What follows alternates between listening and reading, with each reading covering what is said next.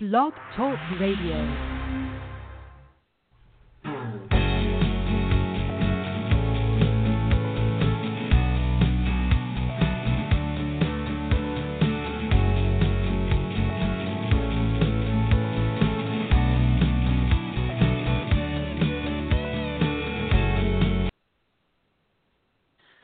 Good evening and welcome to Mets 360 here on Blog Talk Radio. I'm your host, Brian Joura, and I'll be joined tonight by John Sickles. Oh, wait a second, I'm being handed a piece of information. Uh, John is unable to join us tonight due to a case of laryngitis, so now pinch hitting for the Mets, number 77, Charlie, Charlie, Hangley, Hangley. welcome, Charlie. Thank you, Brian. Thank you for that w- wonderful intro. Yeah, you know, I wasn't sure on the uniform number. I don't know why 77 jumped into my mind, but it did. I, Yeah. I didn't want to give That's a you. bad, uh, that's a uh, that's a bad number for Met fan seventy seven. yeah. Uh, was that K Rod's number? Or no, I guess that was 75. So you know, you I'm- I'm anyway. regardless, I was thinking nineteen seventy seven. Bad number. oh, oh, absolutely. Ooh, the less said about that year, the better. But anyway, you- you'll have the chance to make 77 your own.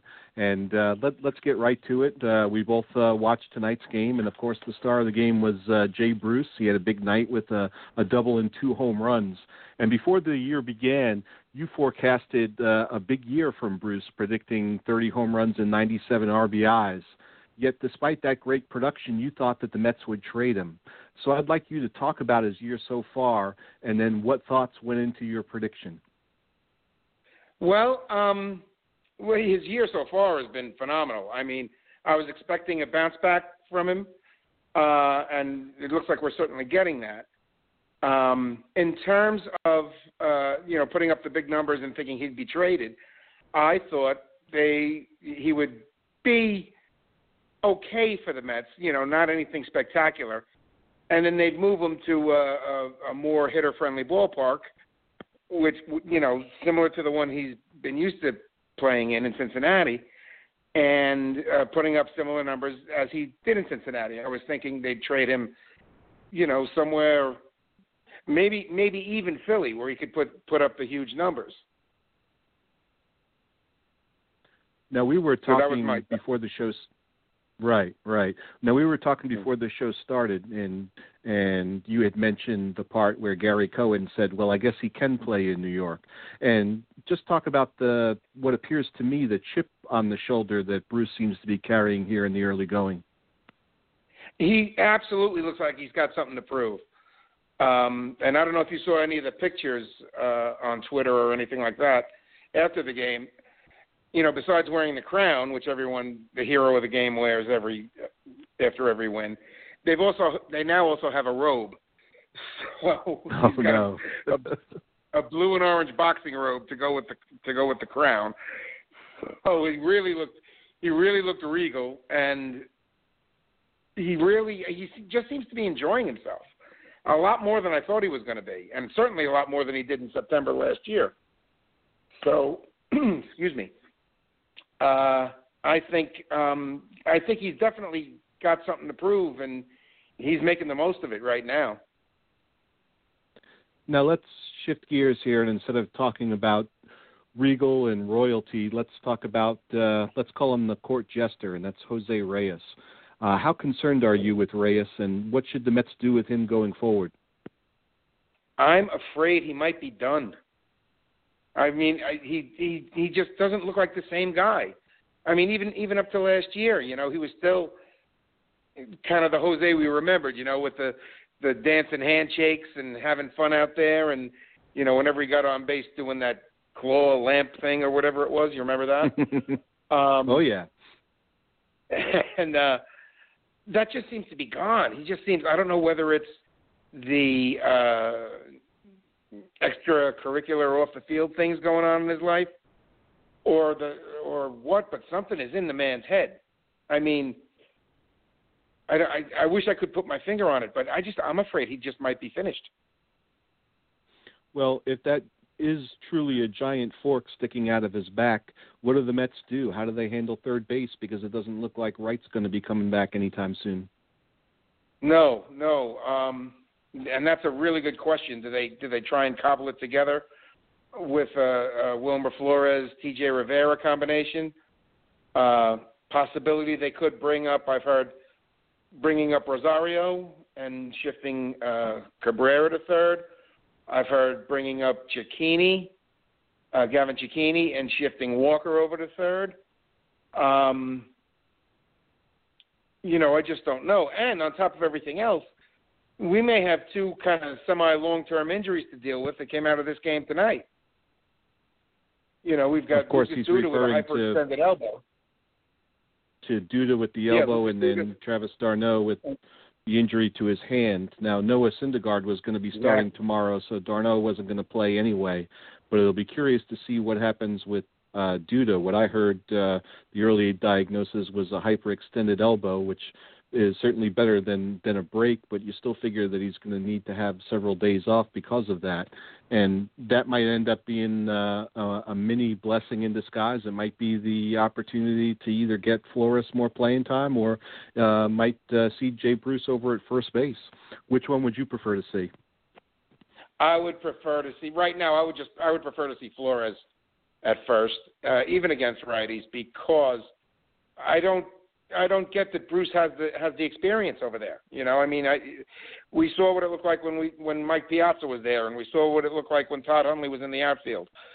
So in in the in the middle of a season, even at this early stage, you really don't want to be fooling around with putting guys at positions they haven't played.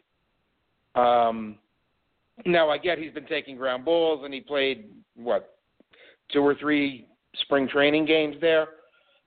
But you know, you just get the feeling that if you put Jay Bruce at first base, he ain't going to be Keith Hernandez, if you know what I'm saying. Well, um, I don't mean to get political here, but when you were saying that, the the first thing that jumped into my mind was back from the debates when uh, uh, now President Trump would say about Hillary exper- uh, Hillary Clinton, yes, she has experience, but all of it's bad, and that's kind of the way that I feel about Flores at uh, at first base. But uh, let's uh, let's not dwell on the negative here. Um, let's talk about uh, Zach Wheeler. Um, we've we've been used to seeing Wheeler pitch well but not pitch deep, and certainly that's been the case again here so far in in the early going. Uh, he almost never goes deep into games. How should the Mets handle him the rest of the year with this uh, proclivity not to go deep into games and plus a, a burned out bullpen? Well, uh, I worry about the bullpen now. That, now the bullpen's going to get a boost tomorrow night with with uh, Armando Benitez. I almost called him with Jeurys Familia coming back. Um, Freudian slip there. Uh, as far as Wheeler goes, I don't think they should do anything different than what they're doing, because with his, as you, as you said, with his proclivity to, to to not go deep in games anyway, that might solve their you know innings limit problem for him on its own. You know what I mean? It just might it might end up paying for itself basically. It might just happen naturally that his innings are going to be limited because he throws so many pitches in those innings.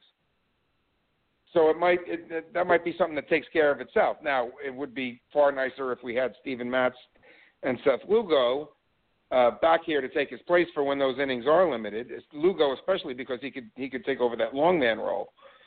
Um, but I don't think they should do anything different than what they're doing with Wheeler. Really. Well, right now they don't have much of a choice because, as you mentioned, with the other two guys being disabled, they pretty much have to throw them out there. But before the year started, they were talking about uh, pitch cap of somewhere around 120 innings. And even if he only goes five innings for start, you know, you hope he makes 30 starts. That's 150 innings, so he blows right past that 120 limit, unless something radical happens. Now we hope that uh, Matz can come back and slide into the rotation, but at this point, it, it's anyone's guess when and if that will happen. But No, let's move on to the. Okay, uh, let's move on to the to the outfield. Uh, we knew this was a trouble spot at the start. We've got five outfielders who all think they should be playing, and uh, no real hitter at, at center field among the five. What's the optimal plan for the outfield situation in your mind? Oh, I wish I knew. I would. I'd call Terry, I'd call Terry up right now and tell him. Um, uh, I, well, what I see, you know, what what, what might happen, and it's I think it's already started to happen, is um, giving uh, Granderson a few more days off and playing Conforto in center. Uh, I think I think that's that might be the um, the optimum way to go, uh, especially with you know Granderson really doesn't start hitting until the weather turns warmer. I mean, we've seen that this is the fourth year running now that he's had a lousy April. Uh, so he's got to wait till the wind stops blowing really before he gets good. And uh, and the, well, again, the other thing that they're they're hamstrung by is, you know, the way their bullpen is being used and having to carry so many pitchers, they have a short bench. You know, so it's not like you know you, you you're going to end up burning at least two players if you if you ever put Lagares in. So they, that's three guys besides the backup catcher that, that that they have to use, and you know one of them, you know one of them is an outfielder, or two of them are outfielders. So it's a it's a it's a tough thing until they can thin the bullpen out a little bit. Again, it's another ripple effect of Familia. Uh, they can get Familia back, send a pitcher down, have another reserve up here. That'll help things out too. To me, we've got five outfielders right now, and there's a clear number five, and that's Lagares. I think you have a hmm. question mark of how you handle the other four, and I'm of the opinion that they need to get Conforto more at bats and I'm not scared to put him in center field. I'd like to see Conforto get some consistent playing time, like you said, while Granderson struggles in in the early going. Put Conforto out there. To me, he he doesn't look awful in center field, and maybe that's just because I don't have very high expectations of him. But he uh-uh. certainly looks playable to me there. Do you do you agree with that assessment? Absolutely. Oh, absolutely. And you know, if it gets to to too dicey out there, you've got Lagares to put in in the late innings to take over for defense. And as we mentioned earlier with the Duda situation, we may have we may have a resolution with Bruce moving to first, and all of a sudden there you go. And it's just a matter then of if Granderson plays center or if Conforto does. And I think I'd rather see Granderson in center, not because I necessarily feel he's a better player out there, but just because I think his arm is better in center than it is in right field. But the other injured guy tonight that we mentioned earlier was Travis d'Arnaud, who uh, hit his hand on the bat. It looked like of the Phillies player who didn't get out of the way after not swinging. But anyway, uh, last night he threw down the second base and got his feet all tangled up and actually fell over and ended up having a throw that was about 10 feet off of the line. The throw was so bad that the second baseman, who wasn't backing up, happened to be in the right spot to catch the ball, so the runner didn't advance past second. But seeing that awful throw made me wonder if um, what you've seen from him so far here in 2017, do you think he's the future for the Mets at catcher? Uh, I, you know, I've spent the last three years hoping so. Um, you know, I I I li- I want him to be the future catcher. I'll be honest with you. Um, but I don't know that. I mean, I think his bat plays, but I don't know that his defense does. I mean, I think I think what happened on that throw you were talking about last night. I think he actually ended up stepping on the plate and and his spike slipped, and that's why that's why he you know got all twisted up like that, and ended up scaling that throw the way he did. Um, tonight he made it. I mean, tonight was a was a freak thing, and d'Arnaud seems to be the king of freak things happening to him when he gets hurt. uh, you know, it's just uh, I don't know if Altherr intentionally interfered with him or if he thought it was ball four and was heading towards first. Um, but he he just he didn't get out of the way, and and d'Arnaud got no relief from the ump uh, on that one. But it just it just always seems to be a freakish thing that happens to d'Arnaud that that that puts him on the shelf. It's it's it's uncanny. He's like a modern day Pete Reiser. You know, just the weirdest things just happen, and he and he ends up sitting down.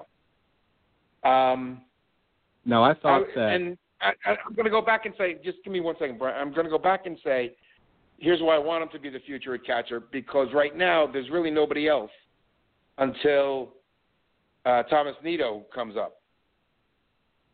You know, so but in that's, other words, there's nobody else. Four years away. Pardon? Now, talking about the play tonight, to me, I, I don't give the batter any flack in that circumstance because he didn't swing at the pitch. It's one thing if you swing and your natural follow through takes you a little bit over the plate, then I think that the umpire has to give you a, a little bit of, of sway in that situation. But he didn't swing and he's standing right there where d'Arnaud has to be. And I think d'Arnaud certainly had a, a reason to complain. Now the injury on top of it, that, that's unfortunate. But unless he broke a bone in his hand, I can't imagine that being something that's going to sideline him. But as you point out, that's not something that we can just easily dismiss with d'Arnaud because it would make perfect sense with everything that we've seen so far in his career. But you know, we have the same question that we we thought we would have. We'd have is he good enough defensively? Because man, he's hitting. He he's got a, a 541 slugging percentage, and you get that out of your catcher, you, you're going to live with some bad defense.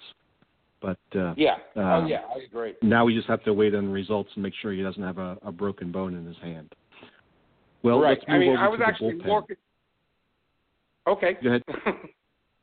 I was going to say I was actually more concerned about the pitch he took off his wrist last week uh, when he when he waved Ray Ramirez away on his way down to first base. Oh, that was funny.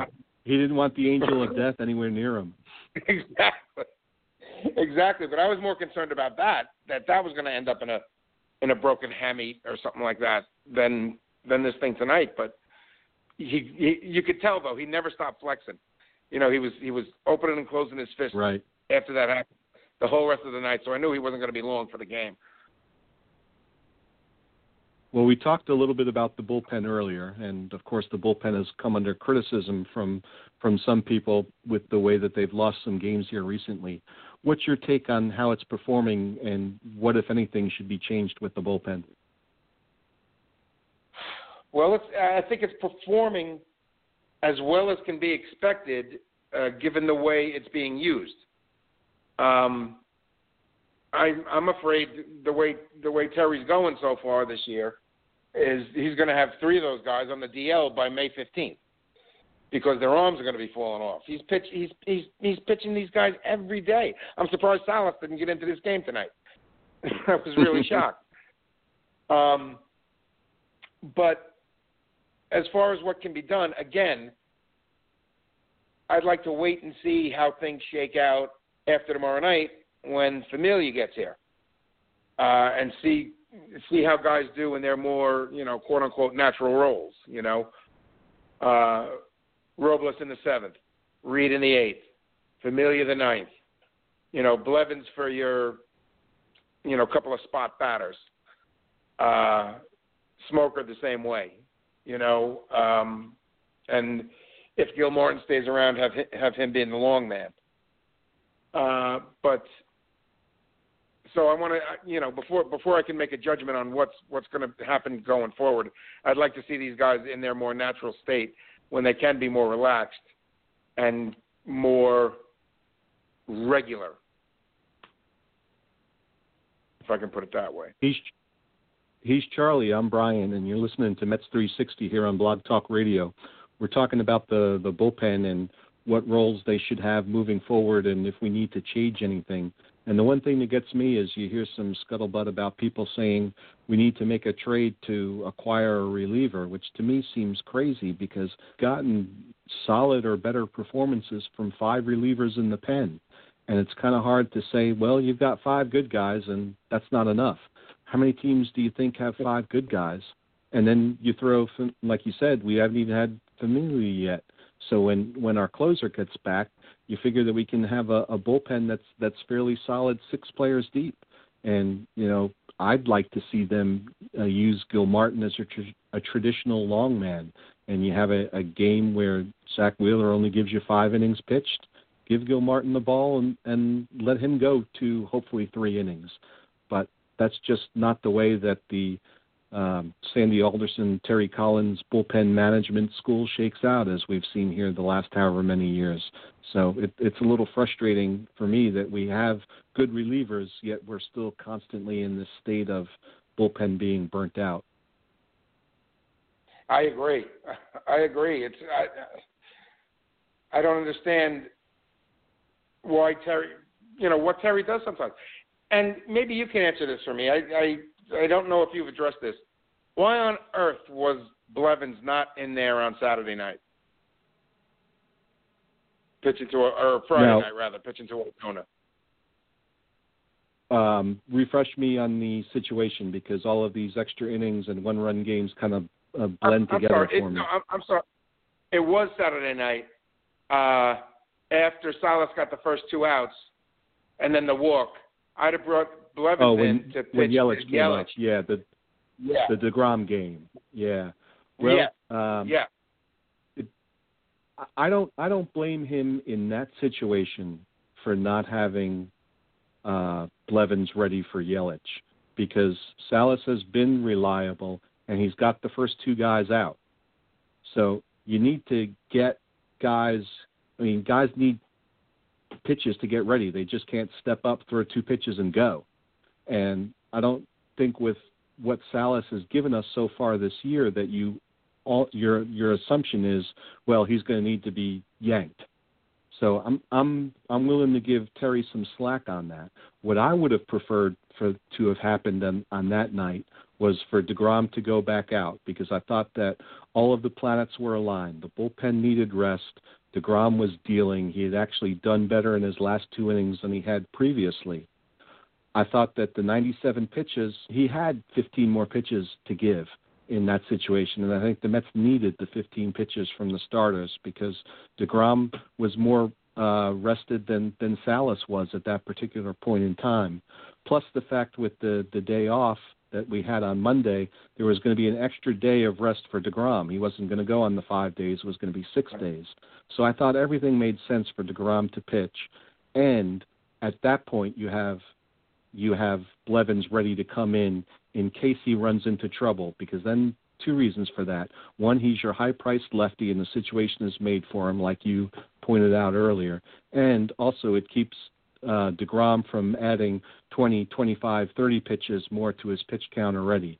So I, I thought that was the, the play to make then. But, you know, best laid plans. No, I'm, I'm no, I'm I'm with you. And apparently, you know, Terry must have seen something tonight because he had uh, Gsellman come out for the eighth. I mean, granted, he only threw one pitch in the eighth, but uh, the crazy. He only threw one pitch in the eighth, and it ended up it ended up a ground rule double. Um, but I I was kind of gratified to see, you know, Terry finally let, even with a high pitch count, let him come out for the eighth. Yes, I, I agree. That was uh, an encouraging thing to see. And while he did give up a double, let's not pretend that that was a, a ball that was smoked off of the wall. It was. It wasn't a great pitch, but it was a, a bloop over the third baseman's head that was more well placed than well struck. But, uh, But enough of talking about en- enough of talking about uh, disappointing subjects. Uh, I want to ask you, what's been the the most pleasant surprise for you uh, here in the early going for the Mets? Uh, well, it's got to be a tie between uh, Jay Bruce, who we've already talked about, and Matt Harvey. Oh my, am I happy to see Harvey back? I mean, I I, I, I expected a, I expected a substantial bounce back from Degrom, and Syndergaard, you know, doesn't really have anything to bounce back from. He's been at the top of his game for you know a year plus now. Um, but I wasn't sure what we were going to get from Harvey. You know, you don't hear encouraging reports about guys coming back from thoracic outlet syndrome surgery as much as you do Tommy John surgery. Uh, so I thought he'd have a he'd have more of a slog, uh, especially in the early going than he's had. I expected this early season to look a lot like last early season until he got himself figured out. But he has just been marvelous.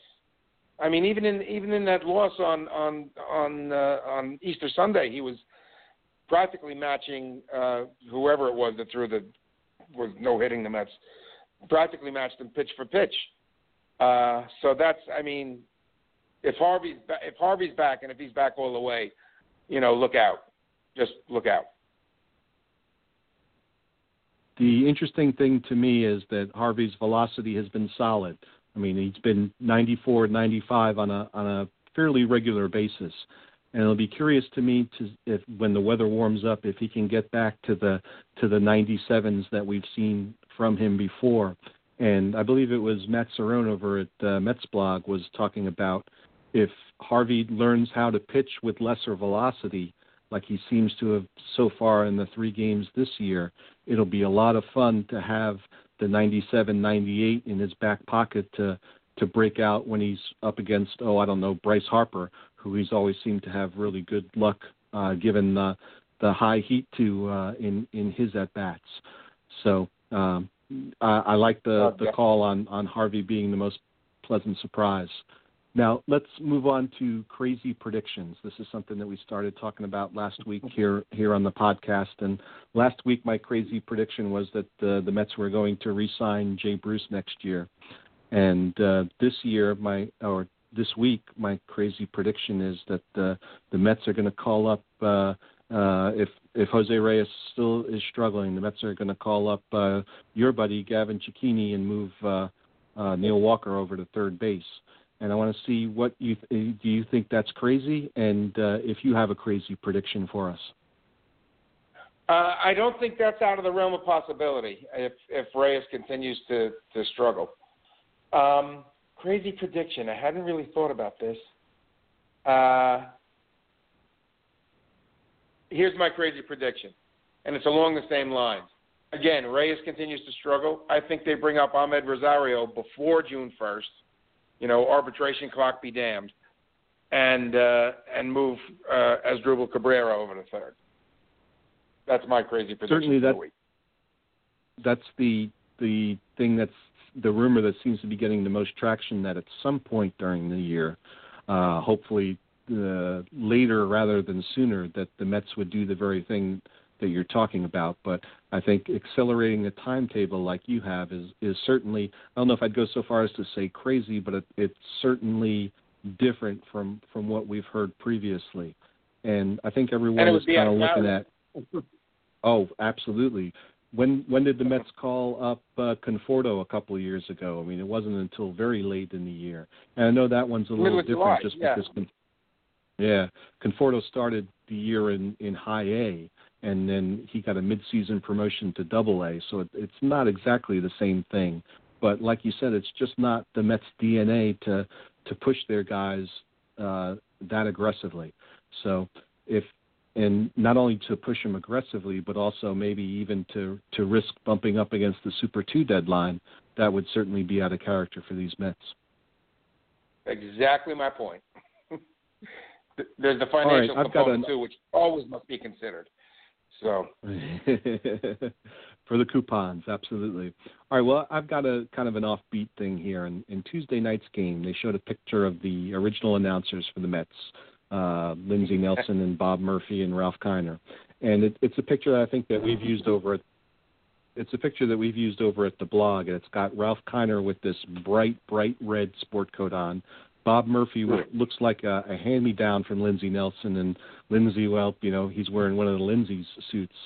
And Ron Darling said that the the three current announcers now should dress like that for one night, and he volunteered to wear Ralph's red blazer. Uh, so, do you think that uh, our announcers should do that, and and which one should Keith wear? I thought it was an awesome idea, absolutely awesome idea. They should do it for one of the throwback nights. Um, and what should Keith wear? Keith should wear. Oh, I think the the, the garish Lindsey Nelson, the most garish one he could find. You know, a real Uncle Floyd jacket. It would be. I think it would be. Uh, I think it would be awesome, and and I mean everybody loves Gary, Keith, and Ron anyway, and this would just like bump up their likability quotient that much more, especially Keith, because Keith doesn't do the clown thing, at least not intentionally. So he, I think, I think he would, I think it would go, I think it would go over gangbusters myself. And and here's here's my idea to to add along with that. In addition to them doing it, they should. Uh, auction off the the clothes for charity after the game, and then they get to take pictures. You, if you have the winning bid on on some of these outrageous clothes, you get to get your picture with Keith or or Ron or Gary with whatever they're wearing that night, in addition to to getting the clothes, and then have the money go to charity. How about that? Brilliant, absolutely brilliant. I I like the way you're thinking, Brian. This is that's really terrific. I like that a lot. That's a great idea. Well, well, no one has ever said that to me, so I think that we have to end the show now. I'm going to do the George Costanza adding a, ending on a high note. Charlie, I'd like to thank you for pinch hitting here at the at the last second. Uh, I really appreciate that, and uh, we need to get you back here uh, soon on a on a regularly scheduled one. That sounds great to me, Brian. Thank you for having me, and glad to do it. So, and anytime you need. For for those of you for those of you who were uh, hoping to hear John Sickels uh, tonight, uh, he had laryngitis and he uh, promises to be on with us next week. So please uh, keep keep your uh, keep looking out for that. thanks for listening, and we'll see you again next week. Good night, everyone.